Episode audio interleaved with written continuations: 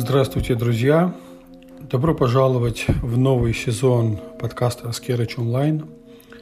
За прошедший месяц произошли фундаментальные изменения во мне, причем изменения это были волевые и от того более ценные, чем те, что с нами происходят обычно, когда происходят какие-то катарсисы, какие-то вещи, которые мы не, не ожидаем, но так называемые персональные черные лебеди, либо глобальные. Коим был для большинства из нас э, локдаун и вообще вот эти изоляционные меры псевдоборьбы с ковидом. Но дело не в этом. Сегодня я хочу поговорить о разуме. И каждый день я тут завел несколько интересных привычек. Каждый день я фиксирую какие-то свои инсайты, а, делаю выводы по их поводу и так далее. Каждый день я учусь. И сегодня я понял, насколько хрупкий, насколько хрупкая субстанция, система, объект наш разум. Если посмотреть, давайте я немного утрированный образ приведу, пример. Если посмотреть, то когда мы идем к какой-то цели, тот, тот точка, на которой мы начинаем, и наша целевая точка, это э, две точки, между которыми проходит путь. Почему обычно их этот, вернее, путь рисуют в виде витиеватого такого, даже есть такой этот мем, где рассказывают, что путь, из точки А в точку Б не прямая линия, а какая-то витиеватая кривая, которая с всякими узлами э, закругляется. Ну, на самом деле это так. И недавно я начал изучать, наверное, так лучше сказать, э, путь не борьбы, такой мягкой силы, может быть, я не знаю, но это не та мягкая сила, о которой э, привыкли мы слышать. Это мягкая сила с моей точки зрения, и ее суть заключается в том, что нужно найти такие подходы к этому пути, чтобы максимально убрать барьеры, закоулки и так далее, чтобы, насколько это возможно, выровнять вот этот путь, который у обывателя превращается в, этот, в эти витиеватые узлы. И Одним из, как мне кажется, подходов для этого является отказ от, как сказал бы Вадим Зеланд, маятников. А, у меня есть некоторые убеждения, которые я, честно, пока не готов озвучивать публично, но тем не менее я скажу выводы, которые я сделал на основе таких убеждений. И для того, чтобы этот путь стал более-менее предсказуемым или э, на, на пути вам встречались как можно меньше вот этих закоулков, витиеватых узлов. И, кстати говоря, закоулки разума в первую очередь. Нужно отказаться от маятников. Ну, например, что я имею в виду? Ежедневно мы э, сталкиваемся с огромным количеством разного рода информации, ситуаций, событий и так далее, которые в общем-то, руководят нашей жизнью. Многие из них превращаются в привычки и явно не на пользу нашим стремлениям. Э, это очень сильно усложняет сам по себе путь. И если, например, вот для себя я, я уже могу говорить о каких-то предварительных результатах моих экспериментов, я отказался от э, критики, пересудов, судачества, там, ну, таких вещей, которые, в общем-то, никакой пользы мне в жизни не приносят.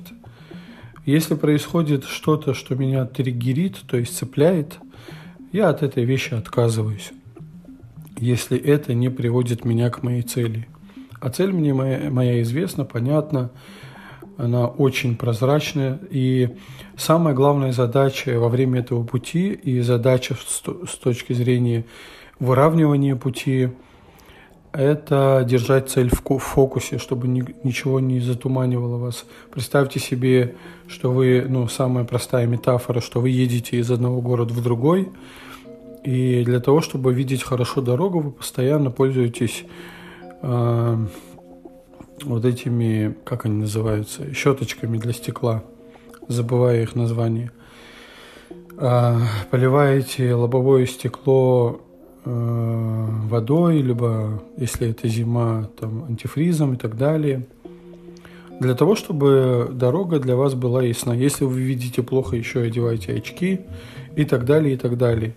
Здесь точно такая же история. Ваша задача держать свою цель в фокусе, чтобы путь, путь был прямым, и у, убирать со своего пути все, что может так или иначе помешать э, достижению целевой точки. И помимо того, что необходимо делать определенные действия, а, вот эти вот маятники, давайте их так и называть, это более-менее такая понятная, такая понятная терминология, потому что маятники увлекают вас за собой, и вы унисон этим маятником а, начинаете двигаться и совсем уж забываете о цели. Маятниками выступают новости, которые у обывателя всегда э, обсуждаются. Маятниками могут быть я сейчас заранее прошу прощения у людей, и это ни в коем случае не намек ни на что. Уж точно я не собираюсь ни, ничьи чувства оскорблять. А, мы выбираем то, во что хотим верить. Понимаете? Поэтому если религия, например, или какие-то верования способствуют достижению цели, то почему бы нет? Но человек не может в принципе жить без маятников. Давайте немного отойду в сторону. Мы просто выбираем те маятники, под которые готовы двигаться, в унисон которых. Например, для кого-то медитация как маятник, знаете, хотя сама по себе медитация, она является хорошим способом от маятника избавиться, но может сама превратиться в маятник. Не сотвори себе кумира, не зря говорят. Это именно тот случай. И в качестве таковых могут быть не только люди, любой лидер – это маятник, но и э, конкретные верования, учения и так далее.